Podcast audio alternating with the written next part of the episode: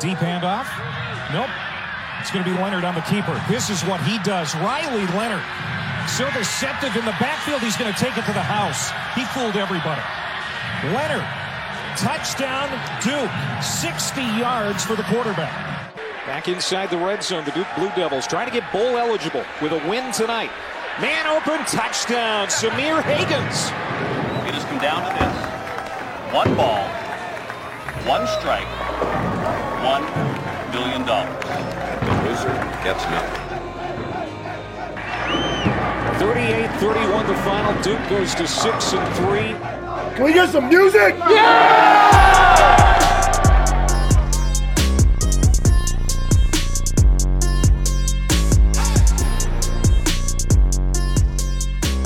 For the first time since 2018, the Duke Blue Devils are officially bowling.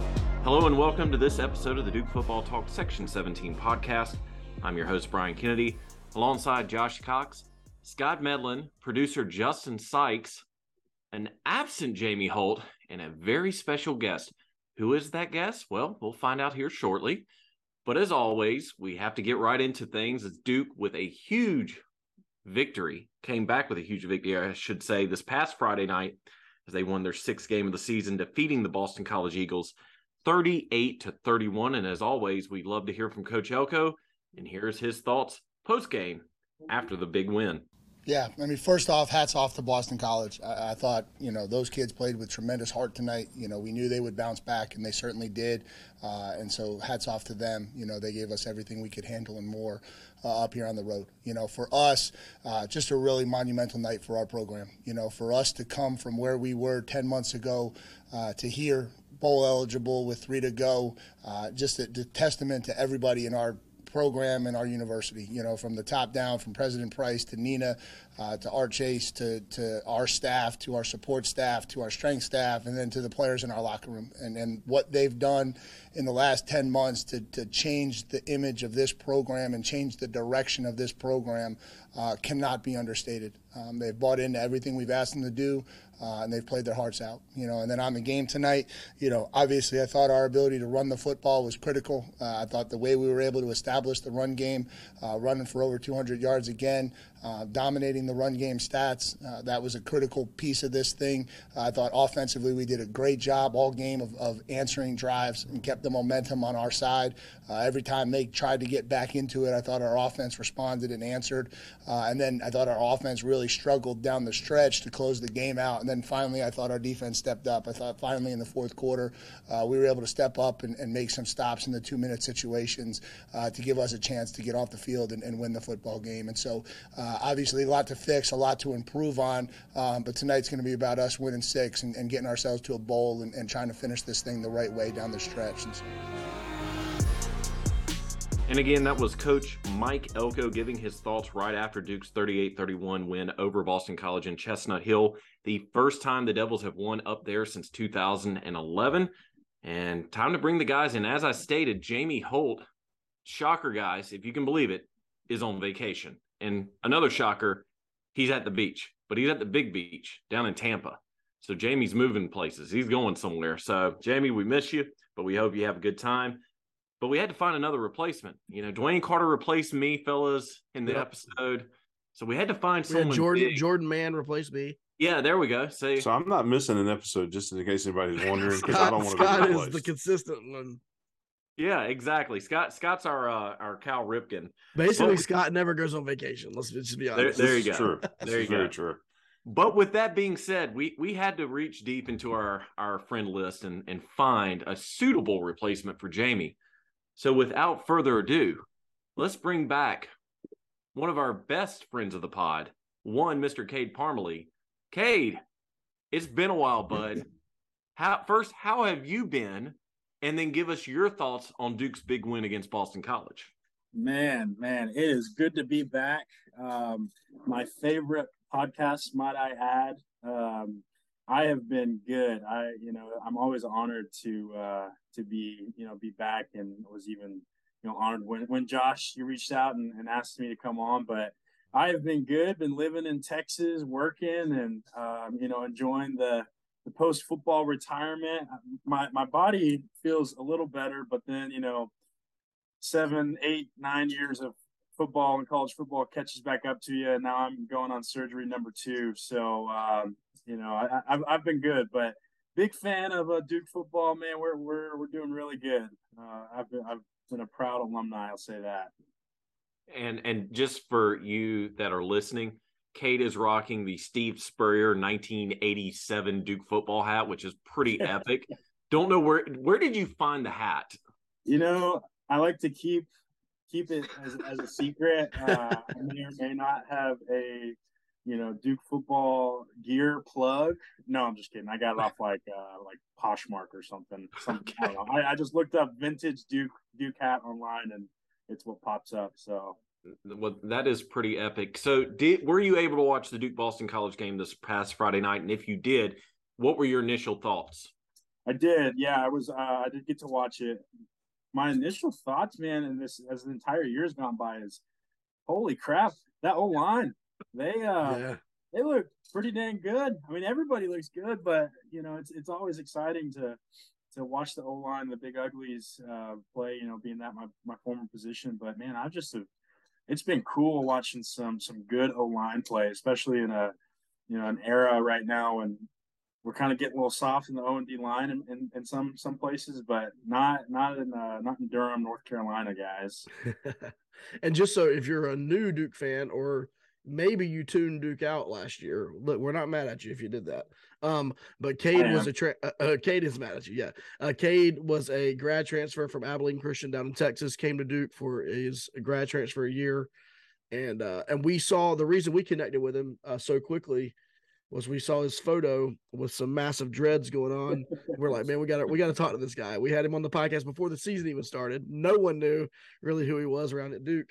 And then and now here's what we're mad about, Cade. Before we get talking, before we get talking BC, uh, I was talking to some of the digital team, Zach Smith and a couple of guys.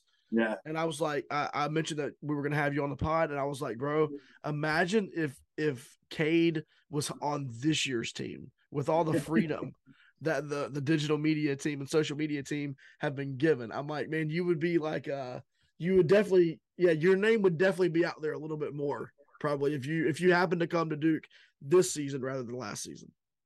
Yeah, no, I mean it, it is cool watching them kind of you know make make make it about the players. I mean it's always been about the players, but it no you know no hard feelings on on this side. But but yeah, it, it would have been it would have been cool to to be on this uh, this year's team especially like the jersey reveals this year have gotten a little more creative and you know the boston the boston i thought the boston jersey reveal was good. I got to give it to them after a couple of weeks of maybe some subpar jersey reveals uh, they came back and hit it good with the bc with the boston. Yeah yeah it makes you uh, makes you wonder what they're uh, what they got up their sleeves the next few weeks. I mean dude we're freaking bowl eligible so i know. they gotta, yeah. they gotta come up with something cool. Yeah absolutely man absolutely. So brian let's talk a little bit more bc man. So brian and i were actually able to take it in uh, and one Scott, two, all three of us. Sorry, forgot about that. Uh, uh we were all my bad, Scott. No, we were all three able to take it at Tobacco, at Tobacco Roadhouse, uh, uh, there in downtown Durham and hang out. Um, Scott, man, what were your thoughts? Uh, you know, good, bad, and ugly. Let's be honest. I mean, the game wasn't pretty. Um, so what what were your thoughts?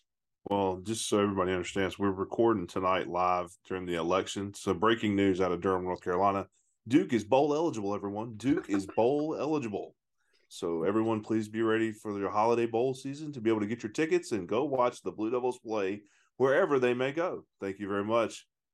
Uh, but yeah, the great we played great. I mean, I was for the most part. We we had our moments of lulls. I think the turf monster, man. Uh, I'll be negative real fast, and I'll go back up to the to the high horse. Man, the turf monsters killed Duke the three times we've played on the turf this season. Uh, Riley had a couple open opportunities there where I think we could have blown, blown it open, and the receiver slipped during the run. There was one time he had Jalen coming across the middle, and it's like Jalen's foot came out from under him. If he hits him, he may be gone. So you know that it's kind of frustrating, but you got to live with what you got to live with. Uh, to me, and Scott, to your point, Jacob Monk also hurt himself. Well, we were told is early in the game and I don't know if it had anything to do with the turf. He played through it, not thinking it was serious until after the game, found out, you know, it was a knee or something.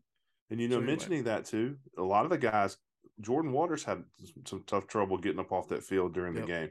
So you know, I mean, it is what it is. You, you can't blame that for everything. But the team got up early.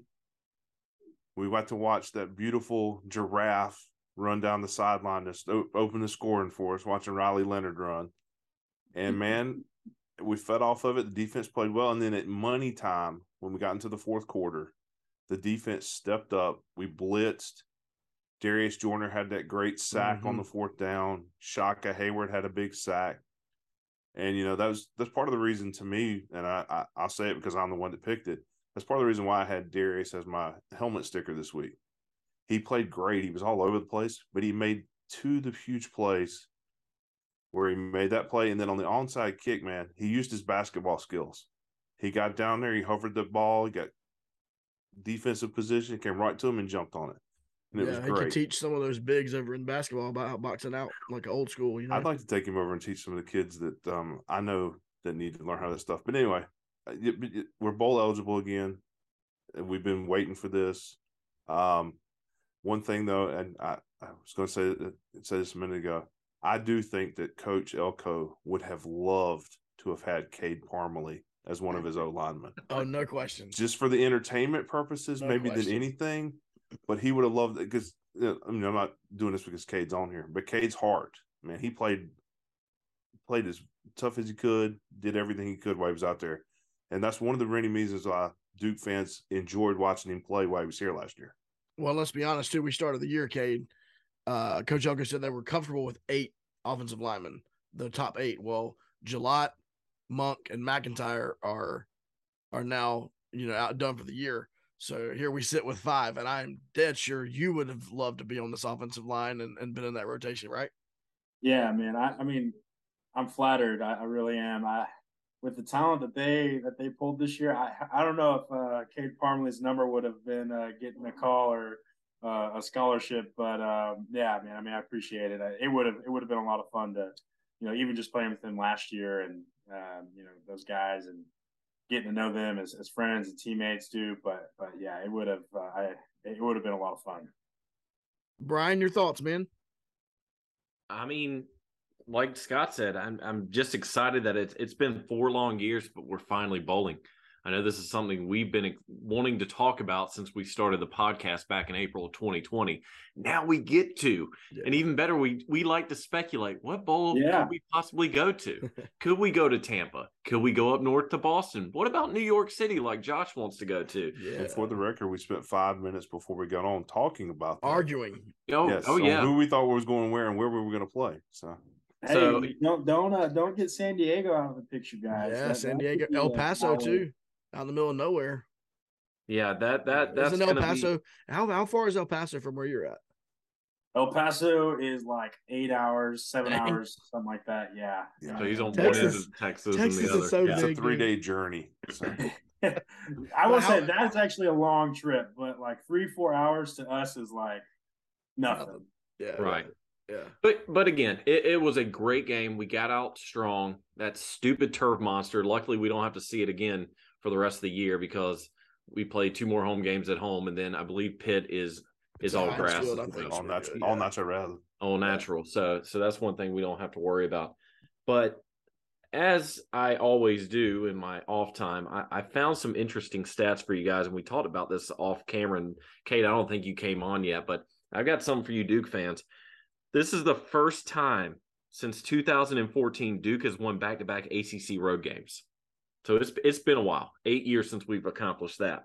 As I stated earlier, first win in Chestnut Hill in 11 years. This is the most ACC w- wins that we've had nine games into a season since 2018, and we still have three more ACC games to go. So that'd be great. Last time Duke won four ACC games in a season was 2015. So yeah, seven years. It's it's taken us to get back to that. And here's one for you, Duke fans, if you've been a part of the program for a while. Mike Elko is only the second Duke football coach in program history to go to a bowl game in his first season as Duke football head coach. The other I'm, one? I'm going to see if the fans know. Okay, we'll leave it. Yeah, we'll we'll, we'll, we'll leave it. We'll leave it. And all I will say is, just no, no, you're good. Don't, don't no, they're good. That's all I'll say. Yeah, but yeah. Um, I got to give a shout out really quick. I know I, I gave a shout out to Jaquez Moore, not Waters. Josh gave Rogers. me a, yeah, Roger. sorry, I was half asleep when I wrote my helmet sticker article. But um, how about Todd Pelino? Second straight game, guys. Yeah, man. Made every every extra point. He only had one field goal attempt, but he made it. 39 yarder. So he's got to hit a 40 yarder before he gets into my yeah. my my man crush club. So, so I, I got to say this. So he scored eight total points in the game. How many points did Duke win by? Seven. Yeah, seven. Yeah, there you go. So, hey, can you speak to that man? So Todd Pelino is an eight year, 18 year old true freshman who came in this year, obviously thinking I'm I'm behind Charlie Ham. You know what I mean? Like it just is what it is. He finds out on a Friday night before a game on Saturday that he's the guy. Like, can you, from an athlete's perspective, man, what does that feel like? I I can speak to that because I've been in that situation. Um, I first off, I can't imagine as you know like a kicker because it's already a mind game to some guys, and so you know if if you don't have that experience already going in, that is just I mean it's just different. Um, you know, so from an athletic you know athlete perspective, like that is that is a um, a bender, mind bender, you know, and when you're like kind of going in because I remember my freshman year, you know there were lots of games, guys, where I was my feet were up. I was, you know, I was eating ice cream Friday night and team meal. I was feeling good. You know, I'm not expected to go in, and then you know you're told on a Friday night or Saturday morning, hey, by the way, Parm, uh, you're the guy, and you look across from you, and the guy that you're playing, you know, is projected to uh, get drafted third round, and you go, hey, are you sure? You know, is there a different Parm on this team? So yeah, man, hats off to him and, and for just coming in clutch, dude, and um, that especially as a kicker. You know, I mean, you guys yeah. understand that that is that's a different ball game, and, and so for him to kind of you know smash some of those kicks early on, dude, that's that's cool. Yeah, it's really yeah. good. Also from that from that BC game, um, just a couple of thoughts I had. Number one, I felt like we really did a good job of controlling the the um uh, uh field position battle. We we literally felt like we were always getting the ball around midfield. I thought we did a really good job of that especially early on uh, into the and then into the early part of the second half. And then at the running back position, I mean, we're missing once again Jalen Coleman, who, you know, four games ago was our number one running back, and now he's not. We haven't seen him for at least I think it's been four weeks, maybe more. Uh, missing him, and so you know, once again, we're relying on Jordan Waters, who got banged up a little bit, as we mentioned earlier, and then Jaquez Moore, who rushed for two, and um, and then I know we we feel very comfortable with with with Terry Moore as well. In fact, there was one time in the game where uh, it looked like they were all banged up, and we saw even like Eric Weatherly throw his helmet on. Uh, he didn't get in the game, but the, the way it panned over, he had his helmet on, like ready to roll. And so I think Duke was prepared for that. But that's the depth of the running back room, and that was a little bit something unique last year. You know, uh, Cade, it was it was Mataeo obviously, but it was almost like Mataeo or bust. And yep. in that room last year, you know, obviously Jordan Waters was the clear number two and got some of those carries, but there was also Jalen Coleman in that room, who this year has really proven himself. Uh, and once he when he's not when he's not hurt, has proven himself to really be uh, a solid running back. So it's a little different this year. Definitely running back by committee. A lot of the stats are very even across the board, so that's a lot different than last year. Yeah, yeah, it's been cool. Uh, you know, watch J Cole kind of step in because he was, you know, even last year, like you said, you know, he, he never really got much of the much of the touches, but um, yeah, I think personally, I, kind of watching this year, this team, these guys, like for me, like the biggest standout, I kind of, you know, raise your eyebrows at definitely was J. Cole running the ball, man, running the rock and, and running it really well, running it hard, you know, making, being gritty, making those extra, extra yards. I mean, that stuff is, as an O lineman, especially watching a, watching a guy, you know, bust himself to get those extra couple of yards. I mean, that goes, that definitely does not go unnoticed uh, to mm-hmm. big guys up front, but you know, especially like, you know, if you're a connoisseur of football, I mean, it's fun to watch. Uh, I know, I know it's it's exciting. So, um, yeah, I hope he can, you know, get back in the um, get back in the, in the lineup soon. Yeah, for sure. Because I mean, when we have that, I feel like when we are healthy in the running back room, like it is literally fresh legs 100% of the time. Like there is yeah. no way. There were times last year, and we would talk to Mataeo a little bit this was before we had our media credentials, so everything was like we were trying to figure out ways to communicate without getting in trouble. Uh, but it felt like my man was like running on like a leg and a half sometimes, or like over like man his shoulder. Like we would look at little things like when he was down, he would only lift up his left arm for people to help him up. So like, man, what's up with that right shoulder? Like we're you know we were trying to see those different things. Um, and and you know obviously he had a heck of a season. Uh, you know broke a record, a Duke record, you know last year for yardage, but it is so much better you know, uh, for the team, in my opinion. You look back at those 2013 teams where we were re- really successful, and it was another running back by committee.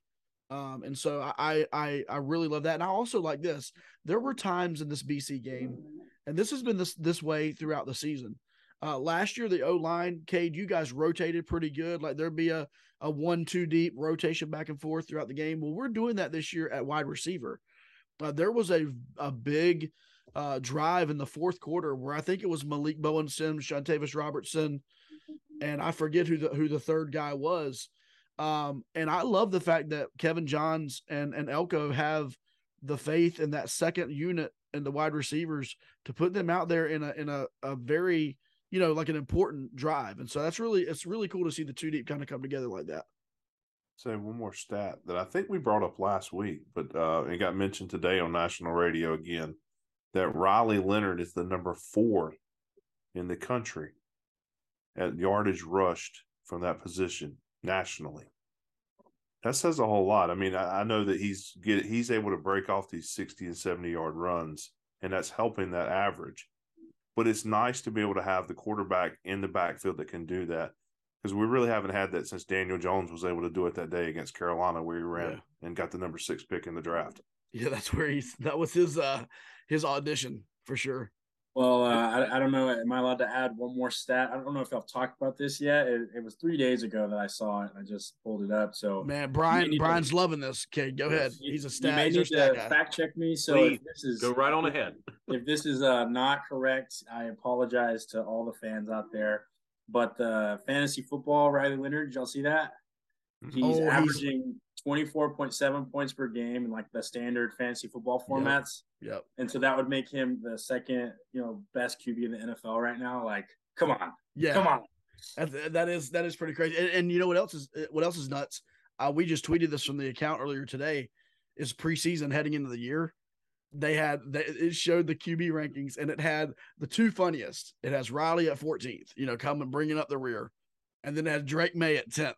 And it's like, you know, that that was just absolutely insane. And now you look at it. By the way, uh, uh, Riley Leonard is fourth in the ACC in QBR in quarterback rating.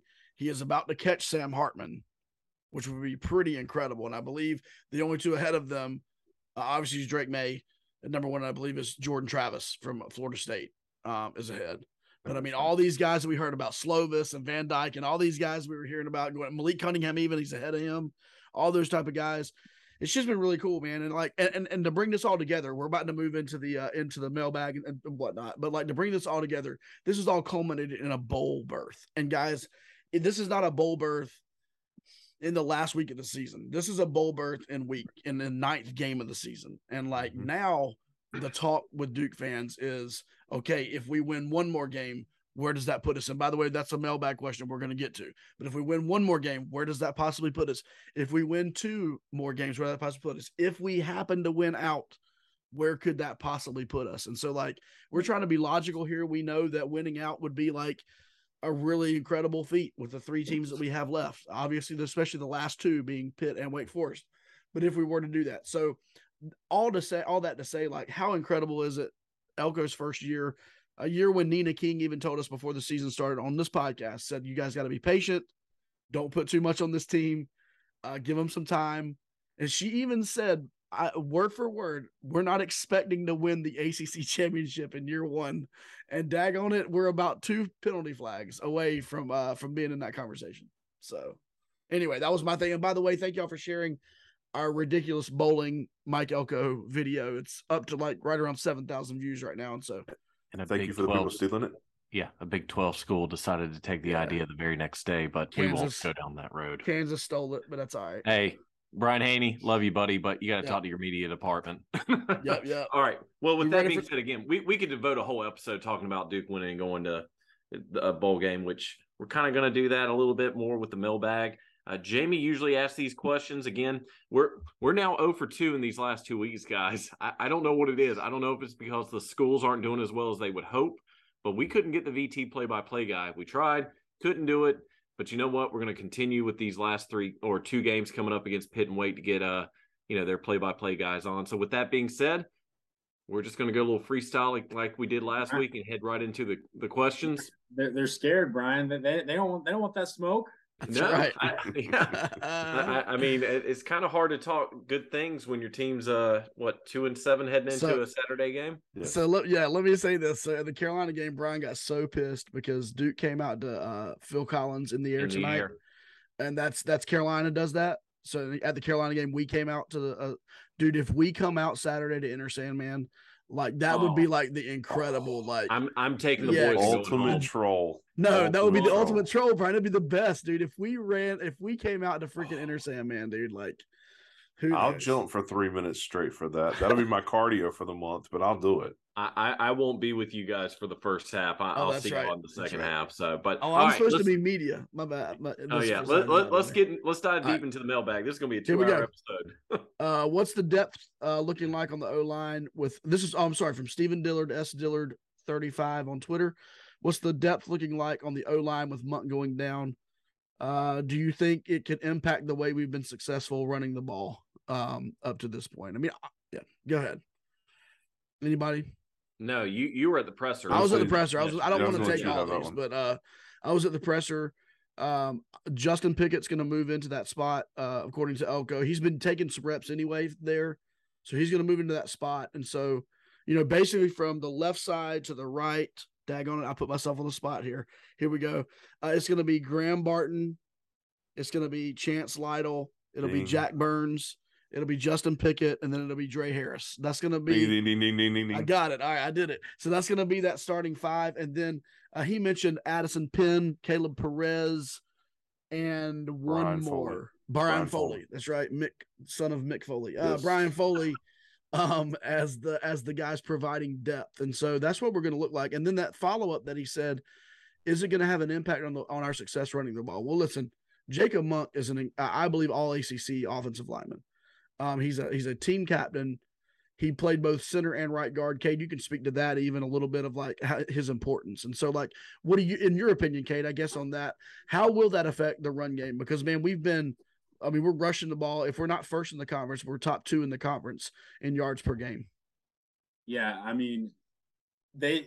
I, I think that they'll be okay.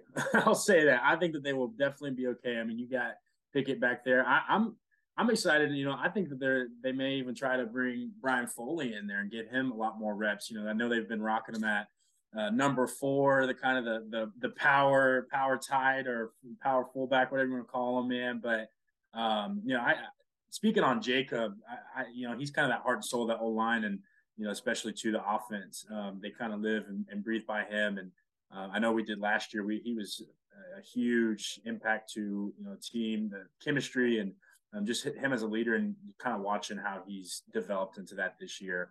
Um, it, it's gonna it's gonna hurt, but I don't think it's gonna you know really be that big of a of an effect. Um, now, obviously, you want him in there, um, but but I, I, I think with Pickett and, and, Foley and you know Addison and, and Caleb as well. Um, you know, I, I, wouldn't be surprised if they if they brought Brian back in there and, in the rotation. But yeah, I, I, think that the, the run game will still be strong. With you know, you, you got four other guys that are stars in that whole line that still have seen plenty of snaps. Um, and, and, even with Pickett and, and, Foley back there. So I, I, think I think we'll be all right. All right. So yeah. Duke is second in the ACC at 208 per game, three yards behind Florida State at 211. Okay. So we're right there at it. right there at it.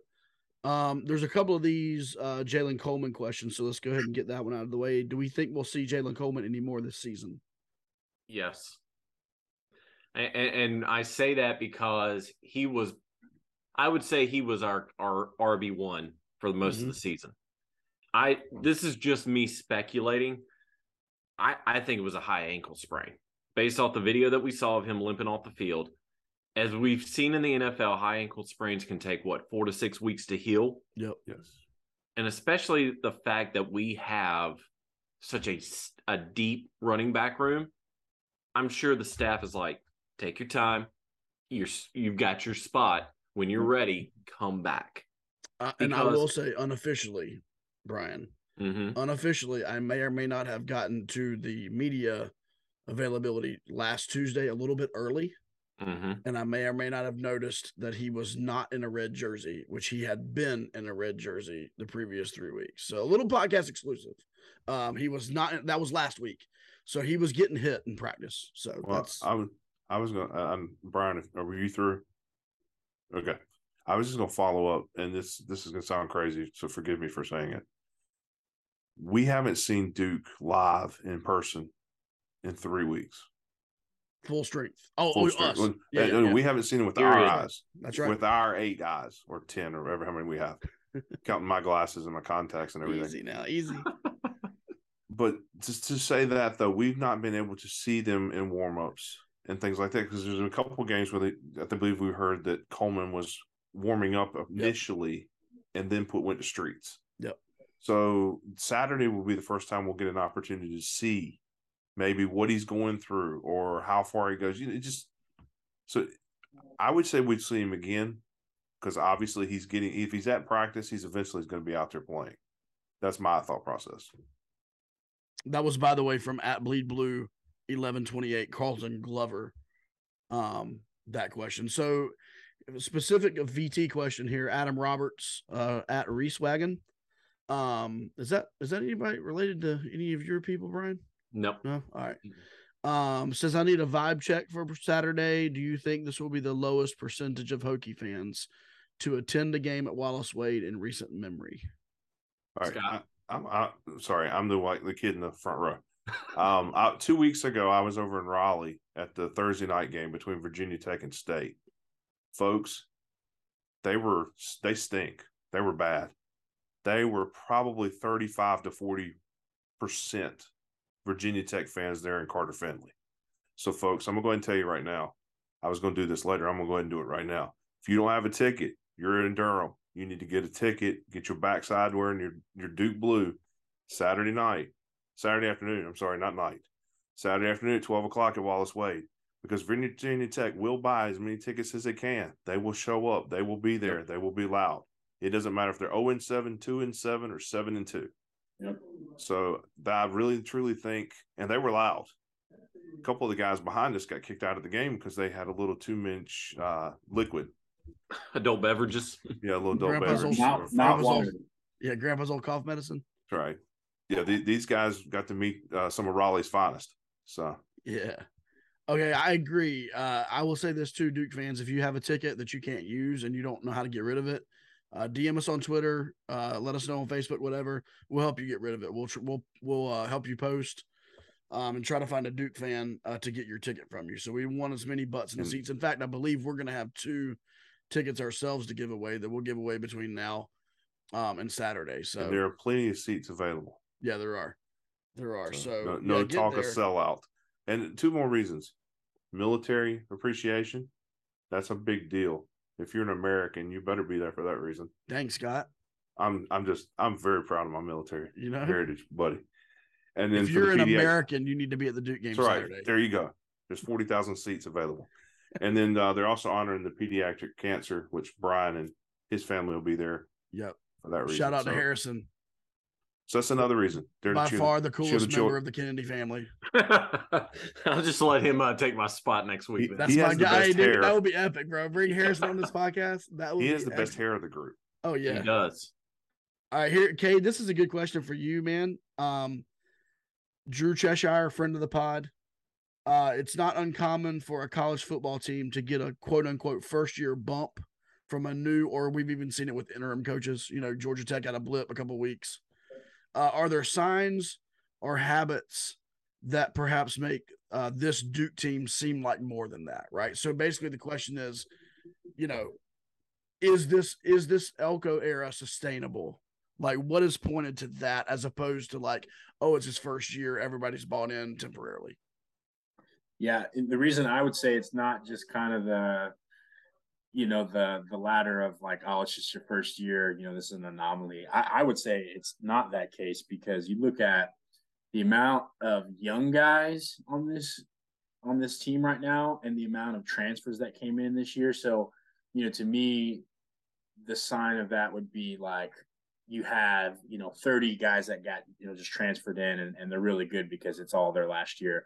But I mean, you look at the number of freshmen and sophomores. I mean, you look at Riley, um, obviously balling out at, at QB, man. Like, I, I think that, that Jomo, yeah.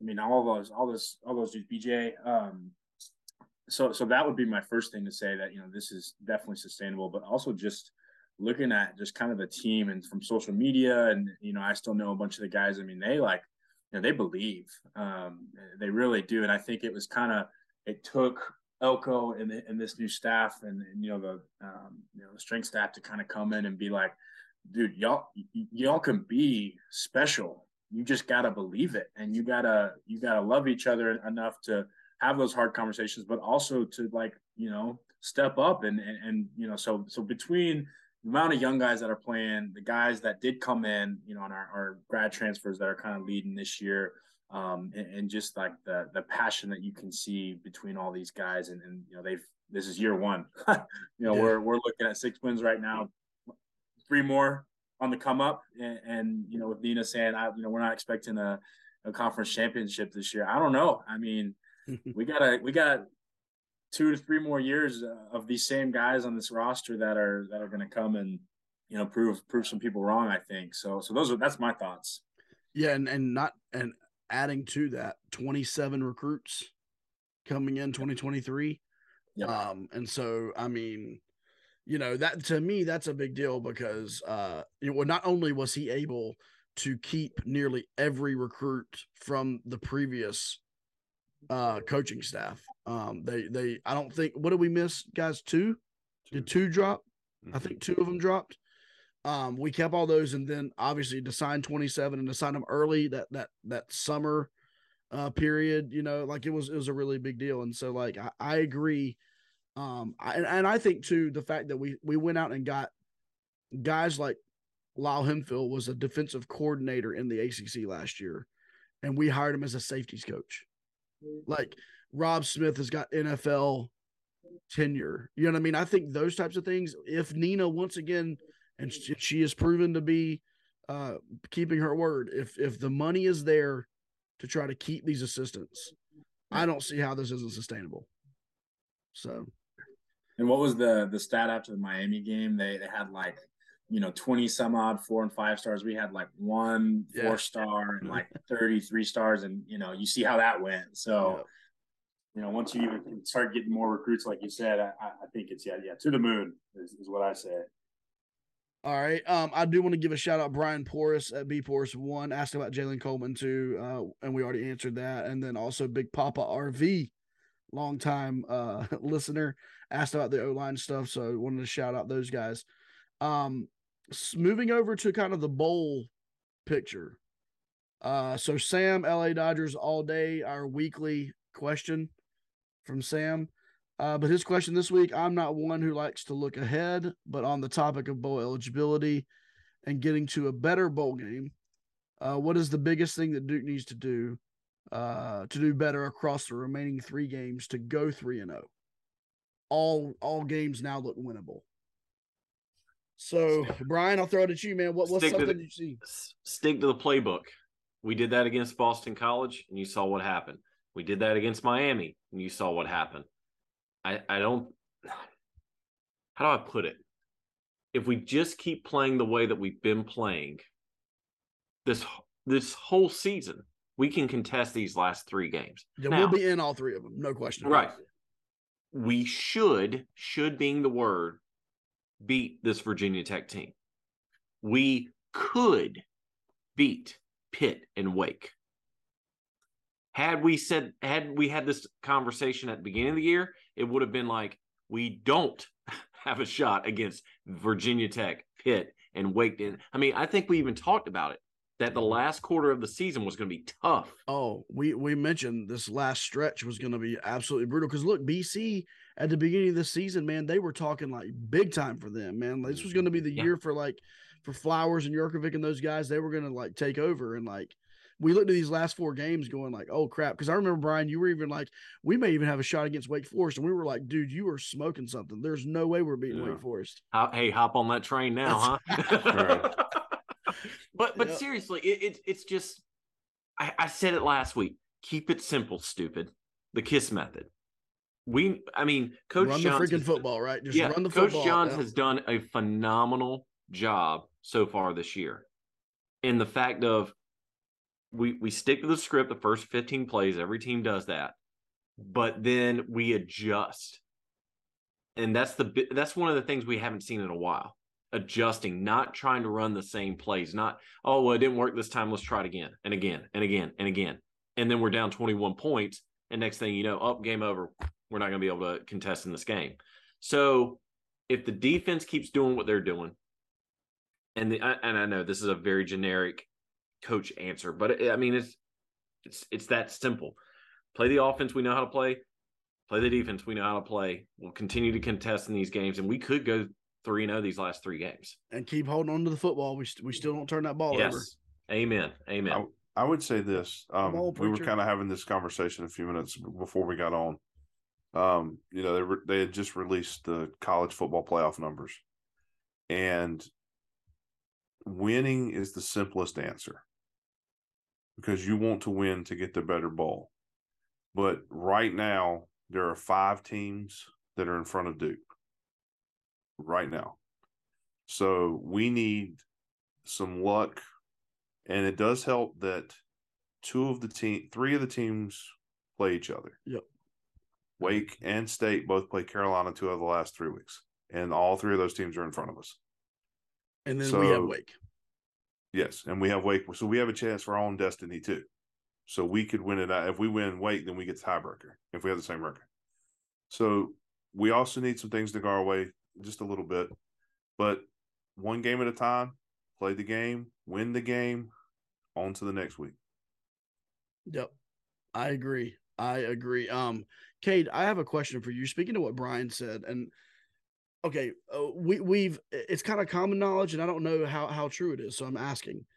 The whole like beginning of the game, offensive coordinator, the first part of the game, like it kind of knows what he wants to run. Ideally, when is that typically about 15 plays, and then how big of a difference is it once you kind of know you're now off script a little bit? Is that a completely different feel uh, when you're in the game as an O lineman or as a member of the offense? Yeah, so I mean, I think generally most offensive coordinators kind of have the first 15 to 25 plays scripted. You know, obviously with a little variance and like, hey, yeah, third you know, and long compared to third and this one. is what you yeah, yeah. run. But yeah, you know, as, as as you make a big play, it's like, hey, speed ball, whatever. I, I may be a little different from most people um, because I actually wasn't a huge fan of the scripted plays. You know, I mean, I didn't like we did a lot of this at, at Abilene Christian, where like the first thirty plays were scripted, like, and you didn't go off. Very, I mean, it didn't matter if you made a 50, you know fifty yard big play. It was like we're running play number four if it's play number four. I, I, I just thought that took the playmakers out of the game, you know, and so I think that's a sign of a good OC and a good head coach is when you can, yeah, you like to have a you know generally a good idea of what you want to run, but man, you know if it's working, go with it. But if it's not, like, you know, change it up, get the ball to the playmakers, get it to the ones who are going to, you know, when they touch the ball, magic happens. And I think that's the biggest thing I've seen with this Duke football team this year is like they recognize who the playmakers are and it's, hey, how can we get them the ball? And if that, you know, means we vary from not calling play number six after, you know, play number five, like, you know, let's do it. And so that's kind of what I've seen um, from my perspective.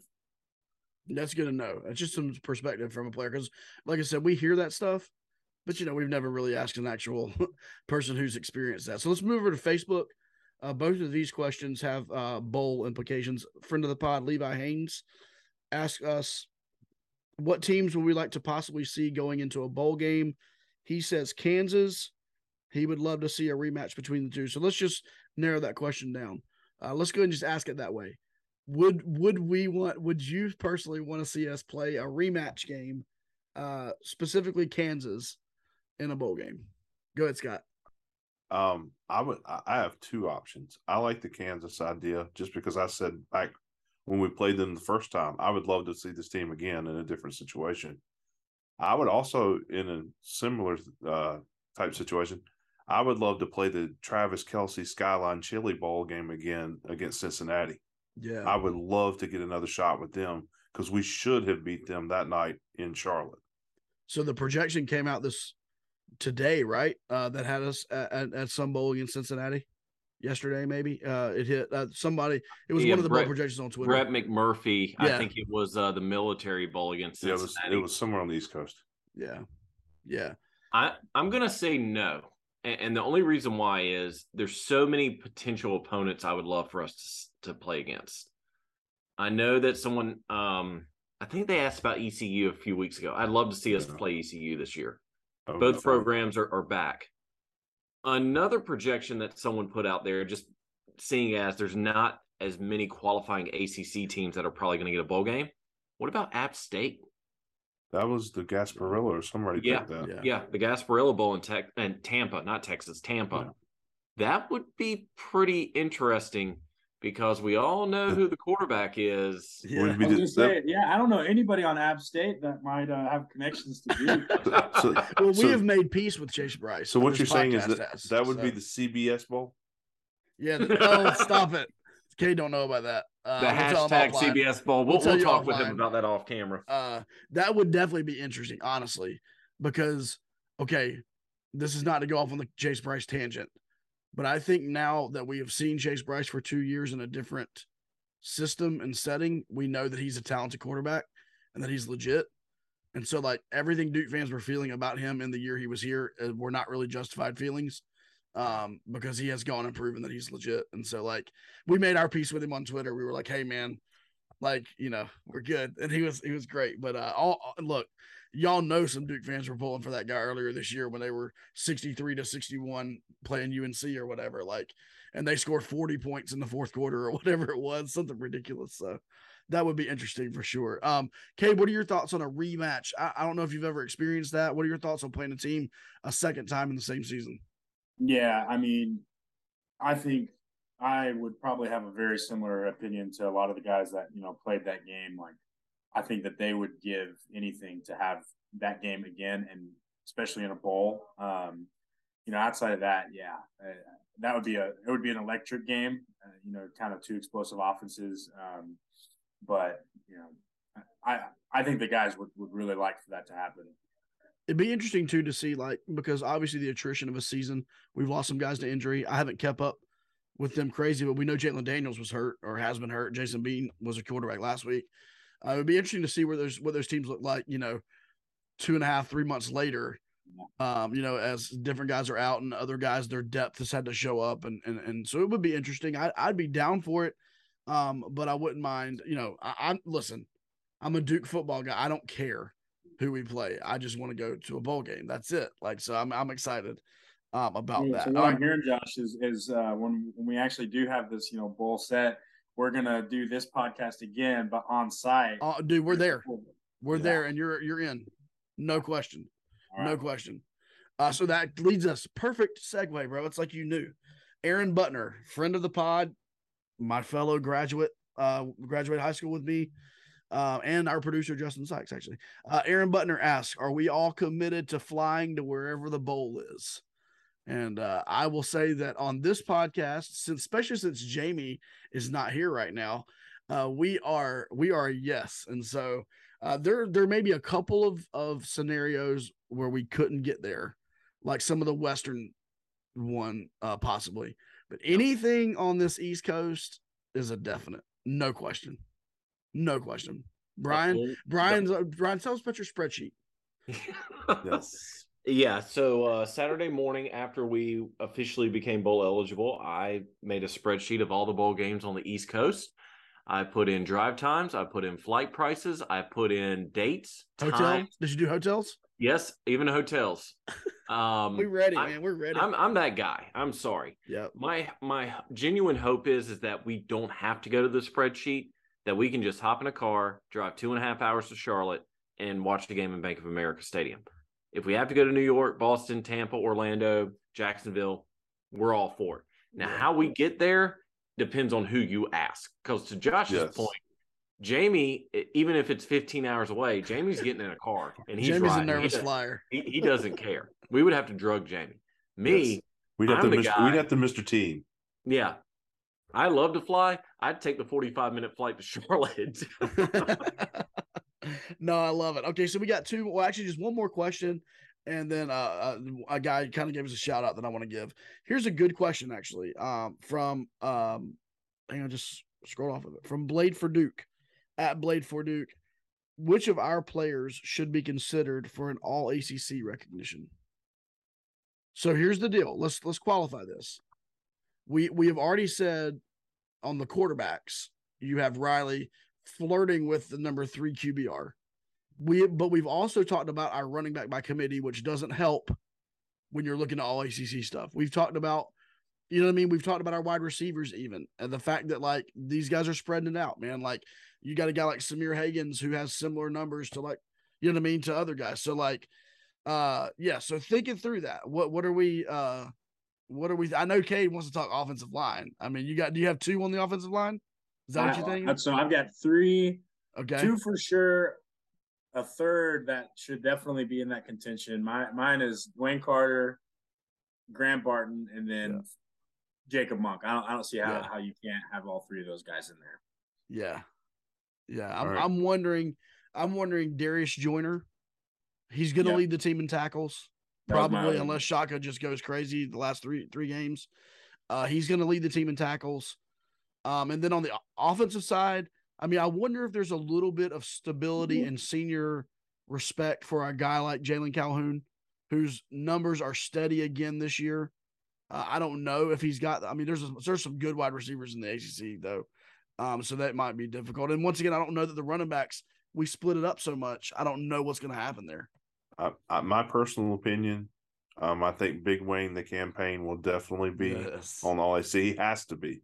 He must. If me, he's, he's, not, the, yeah, he's yeah. the best defensive lineman, and I'm not saying it in my Duke interior classes. lineman. Yeah, he's the best defensive interior lineman in the ACC. Yeah, he's a problem. Yeah, I think Shaka has a really good shot, and I think Darius. And it, to be honest with you, one of those two guys I think makes it. The other one makes the second team. I think you flip flop corn there. I think Jacob Monk should get some looks. And Graham Barton has been getting a national. lot of attention in He's the last national nationally. Yeah. So there's He's a like chance PFF, he may not make PFF first team. or second yeah, team. yeah. but His advanced get on the list. his advanced stats are ridiculous. Yeah. So I, I think that's good. And then the last one, this is just a statement from Jason Rogers, longtime friend of the pod. I don't have a question.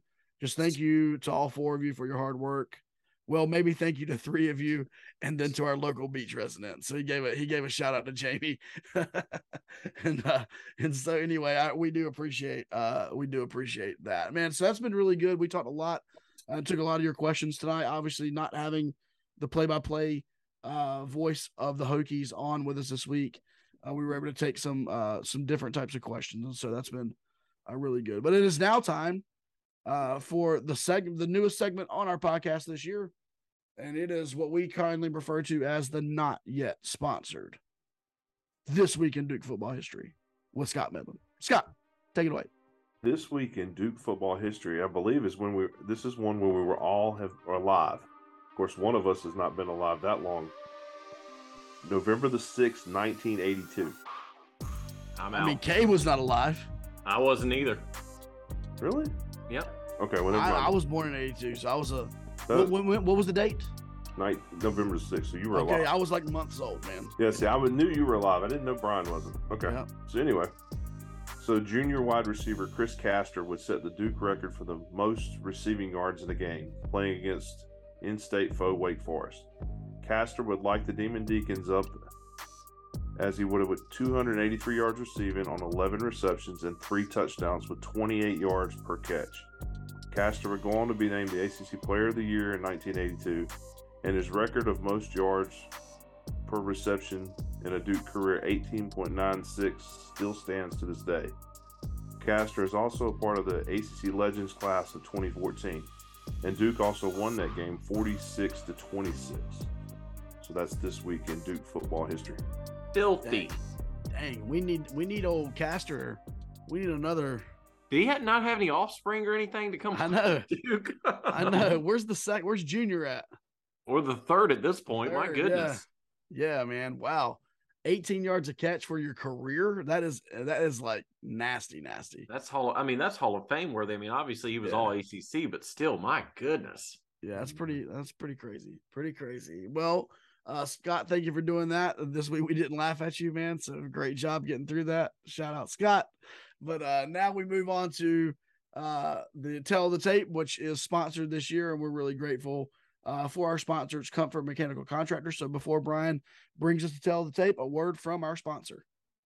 Hey guys, Brian here with the Section 17 podcast. Quick question for you. What do Duke, North Carolina Central, and the Durham Public School systems have in common? Well, they all have their heating and air service work done by Comfort Mechanical Contractors. Comfort Mechanical Contractors offers full service commercial HVAC organization as well as install work for new construction and commercial renovation. With their full fleet of service vehicles at the ready, Comfort Mechanical Contractors is equipped to handle service calls as well as install building automation and control systems. For more information, give Comfort Mechanical Contractors a call at 919 383 2502. That number again, 919 383 2502. Comfort Mechanical Contractors, the premier commercial heating and air service contractor of the Triangle.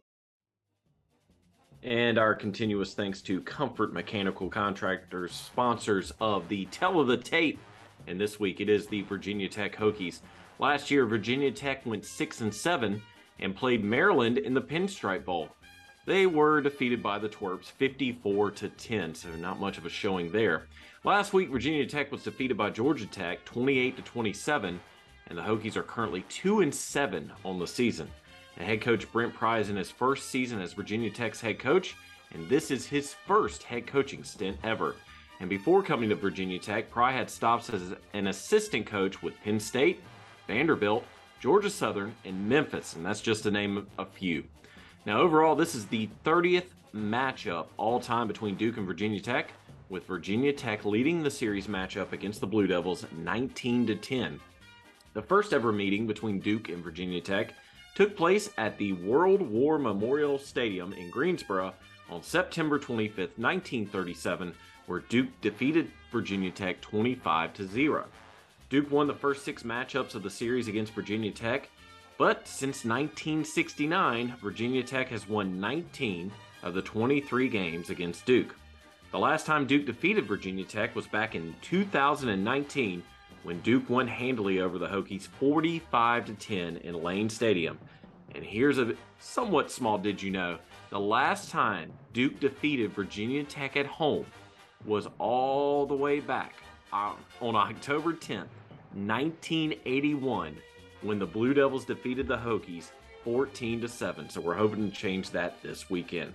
And now it's time for the ever popular Did You Know?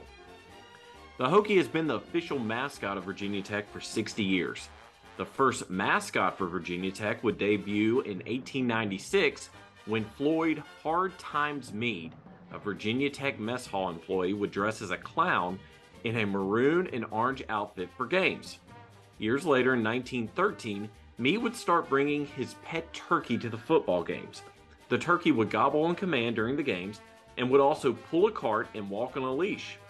The use of a live turkey mascot would continue until 1962 when the first costumed Hokie would be introduced. Civil engineer student Mercer McPherson saw the Pitt Panther and the Penn State Nittany Lion mascots that year and decided Virginia Tech needed one as well. After raising $180 from the student body, McPherson drove to a manufacturing plant in Pittsburgh and had a Hokie bird costume made. McPherson would debut the costume during the season finale against Virginia Military on November 22, 1962, and the new mascot would be a mainstay for the school going forward. As far as who gets to be the Hokie Bird, the university holds tryouts for students to determine who gets to don the Hokie Bird outfit. By tradition, the identity of those who are fortunate enough to be the Hokie mascot are kept secret until they graduate from Virginia Tech. How do people know who was the Hokie Bird while at Virginia Tech? When the students who had the honor walk into the graduation ceremony wearing only the Hokie Bird feet from the costume as a part of their graduation attire. And that was the tale of the tape for the Virginia Tech Hokies, brought to you by Comfort Mechanical Contractors. Brian, you did not even you did not even tell us what the heck is a Hokie. It is a turkey. It's another word for a turkey. All right, it's a turkey. They were they were called the gobblers. I didn't put that in, but I figured I'd Yeah, say yeah, it right yeah. now. They were initially called the gobblers, and then I think it's the sound that a tur- turkey makes. I, I don't know. I'm not a Virginia Tech fan. I, yeah. you know, I don't get paid to do this. I enjoy. I just enjoy looking up the history. But yeah, can you imagine? You know, not not being able to tell your friends, your roommates that you're the hokey bird for every football game and basketball game, and then four years later, you just walk into graduation wearing the big feet from the Hokie Yeah. bird outfit. I don't know how that works you- in 2022. Brian, can you give us your best turkey gobble? Close Dang. enough. Pretty good. On command too. It's like you didn't even. That was good. I, I do it for the boys at the house. You know, I have fun with it. So. hey, when Cade asks, I listen. That's true. That's true. That is true. Brian, do you have the uh prediction winners from last week ready? I certainly do. Uh, right, we before, so couple- before we before we do our predictions, uh, you guys last week uh, came on Twitter, came on Facebook, told us who was going to win, what the score was going to be, and so uh, who got the closest, and who gets the free Section 17 Bleed Blue T-shirt. So on Facebook, Mr. Lee Shepard got Duke's score on the nose, 38 to 20. He predicted Duke would win 38 to 20, so he was only off by 11 points. And then on Twitter, Levi Haynes at Levi Haynes 10, he actually messaged us. So kudos to you fans for actually checking the scores after the game. He predicted Duke to win 38 to 14. So again, he predicted Duke's score nail on the head uh, 38 to 14. So congratulations to you both. We will reach out to you after this episode drops to get your information so you can get your free bleed blue shirt. And and Cade, you get a free Bleed Blue shirt too, man. We'll hook you up this weekend, man. You know. I'll, I'll grab it at the game. Yeah, friend of the pod. Okay. Friend of the pod for sure, for sure. All right, so it is that time. Uh we're talking uniform combo.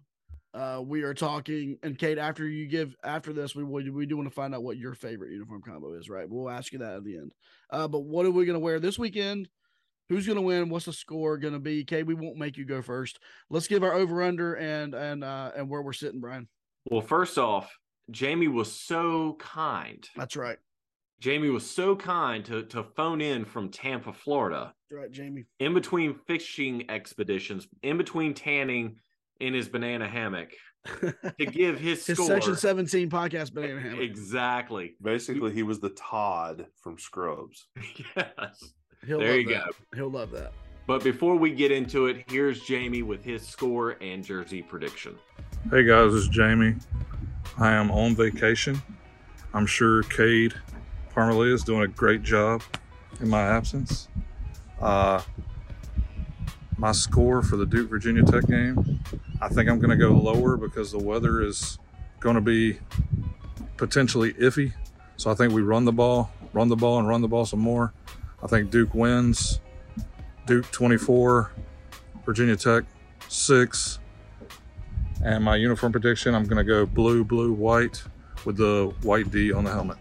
And thanks as always, Jamie. No matter where you're at, whether it's Holden Beach, whether it's Tampa, Florida, whether it's the West Coast, the East Coast, the South Coast, wherever you're at, he's always dedicated to the podcast. But as we get going, fellas, the spread has dropped a little bit. We opened as a 10 point favorite. We are now down to a nine and a half point favorite. And the over under is 49 and a half points for the game. So, with that being said, who wants to lead us off? I, I got you, man. I, Okay. I'll, I'll go. I'm, I suck at this stuff anyway. So, um, all right, I'm going. First of all, my uniform combo. Um, their colors are terrible, by the way. Brown and orange. That's just that's horrible. Maroon. maroon, maroon and orange. I meant. Um, I'm gonna go. I love the home blues, man. I want us to go blue out. So I want us blue top, blue blue shirt, blue pants, and um, just for the fun of it, since we're bowling, let's go Hellraiser. Uh, blue blue Hellraiser uh, on the lid. Uh, might as well, right? We're the, we if we're gonna do the Hellraiser again this year, it's either this week or Wake Forest, and yeah, so let's do it. So blue out with the Hellraiser, um, and then score prediction. I'm a little nervous about this game. So uh, Virginia Tech has lost their last three games, last three weeks, by a total of eight points. All right, so they're like right Sounds there. familiar. Yeah, they're right there. Um, so this makes me a little nervous. I actually think nine and a half. I I'm, I actually think it's a little high. Um, I'm I'm gonna think this is gonna be. I'm gonna say it's gonna be a close game. Um, and I think Duke is going to win this game 31 to 27. I'm going 31 27. I think it's going to be a close game. And I could be wrong. I hope I am wrong. I hope we blow them out, but I'm going to go 31 27 Blue Devils. So that is the under for 49 and a half. That puts you at what 40 no, no, no, no. It's, it's over. It's over. See, me and Matt don't get along. Sorry. You're right. You're right, Scott. Well, I'll go next really quick. So for jerseys, I'm going to go with Jamie. I'm going to go blue, blue, white, but I'm going to throw a little wild card. With it being Military Appreciation Day, I don't know if y'all have looked on fanatics.com or fansedge.com, but Duke has finally gotten into the groove with military appreciation with some some swag where they have some sweatshirts with camo, long sleeves with camo. Call me crazy, and if the equipment guys are listening, I hope I hope you you t- heed this advice. I think they're going to go with a camo D. Dang. See, Blue, I can see him do stars and stripes D before camo. That that's true, but again, I'm just thinking maybe Elko comes out in that camo, yeah, um, the camo hoodie. You know he's rocking the hoodie. He's doing the black one though, because the black one's got the wings. Oh yeah, that's right. That's but but but again, I, I, like to have fun. They, they've already done the, the black hell or the blue Hellraiser on the black helmet.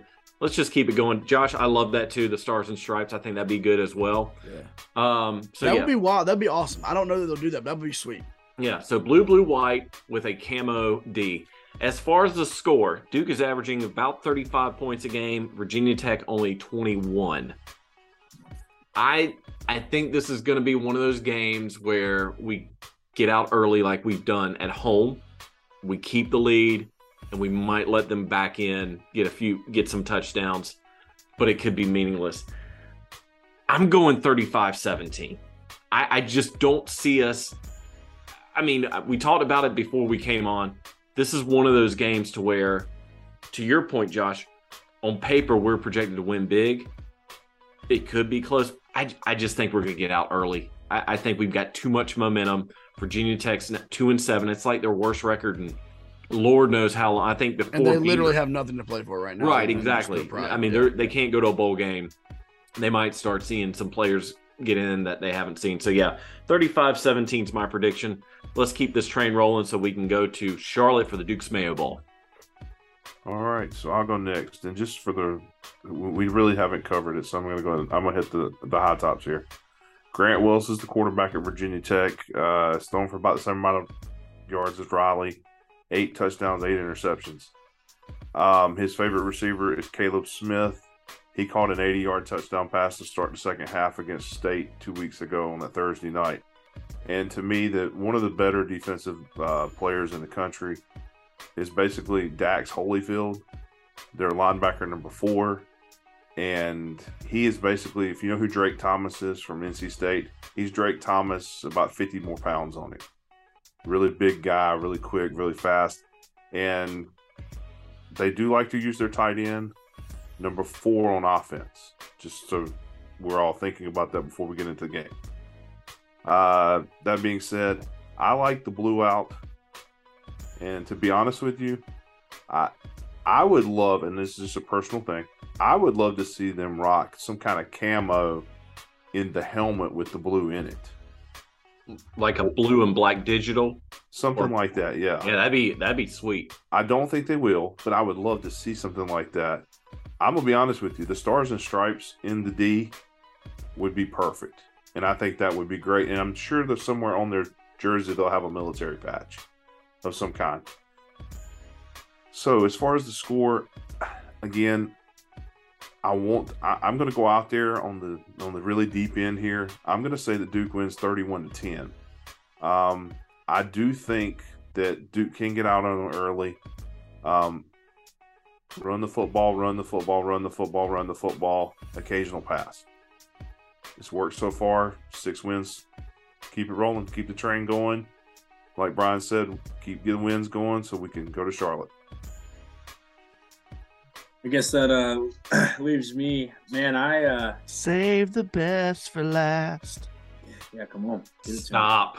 this is why he's a um, pastor and not a singer. oh man, I think we're gonna go I don't know, guys. This is this is tough. I, I was always so bad with what we were gonna wear. I could see us going blue top and then black everything else.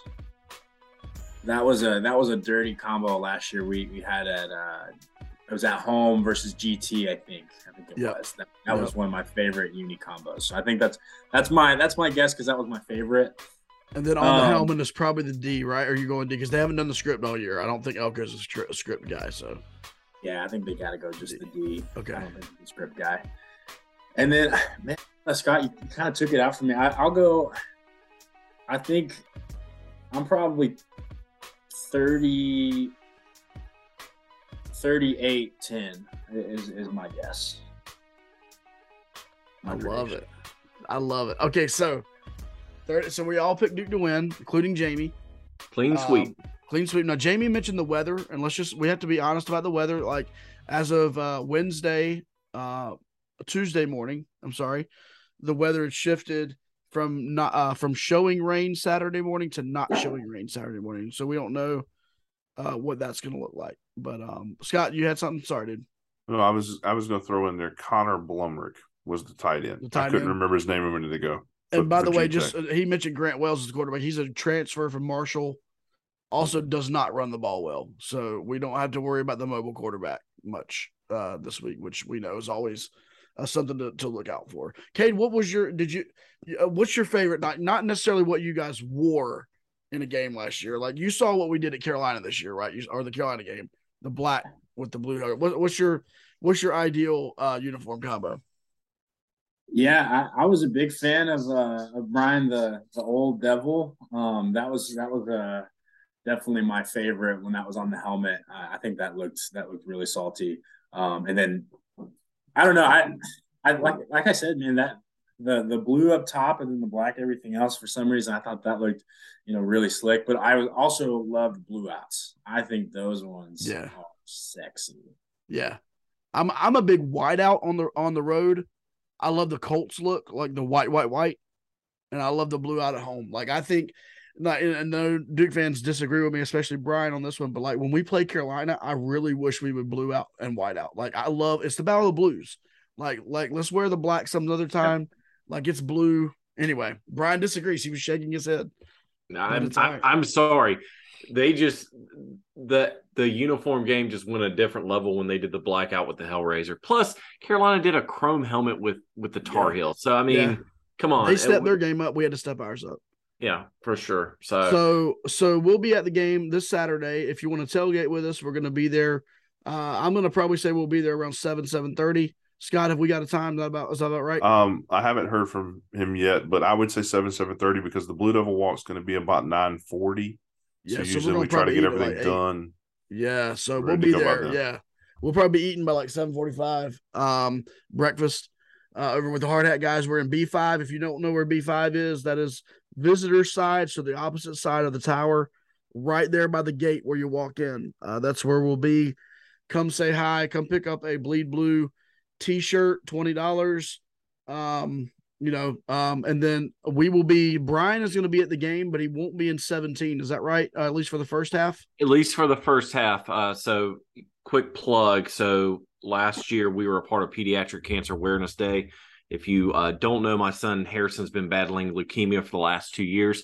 So, this is something that Duke football does. They honor all the pediatric patients uh, in and around the area. So, it's something that we got involved with last year. They did it during the Kansas game. Didn't know if they were going to do it this year. Uh, but we got word that they were doing it this weekend with uh, Virginia Tech. So I will be there with my boys. I will not be in section 17 probably for the first half because they're going to walk us onto the field and honor Harrison at halftime. But I will be probably in 17 with the boys uh, for the second half. That is, if it's not a blowout and if the boys are cooperating. So it's going to be a fun filled morning for me as I'm uh, being a single parent as the wife goes on a little mini vacation this weekend. Yeah, that'll be interesting. Now Scott will be in seventeen. I am supposed to be media uh, for this game, and I'm I have my credentials. I have everything. I just don't know if I can do it, man. It's so it's it's it's not the most entertaining thing in the world to be up there in that quiet space. Um, so I don't know. I'll be back and forth. Cade's gonna be around.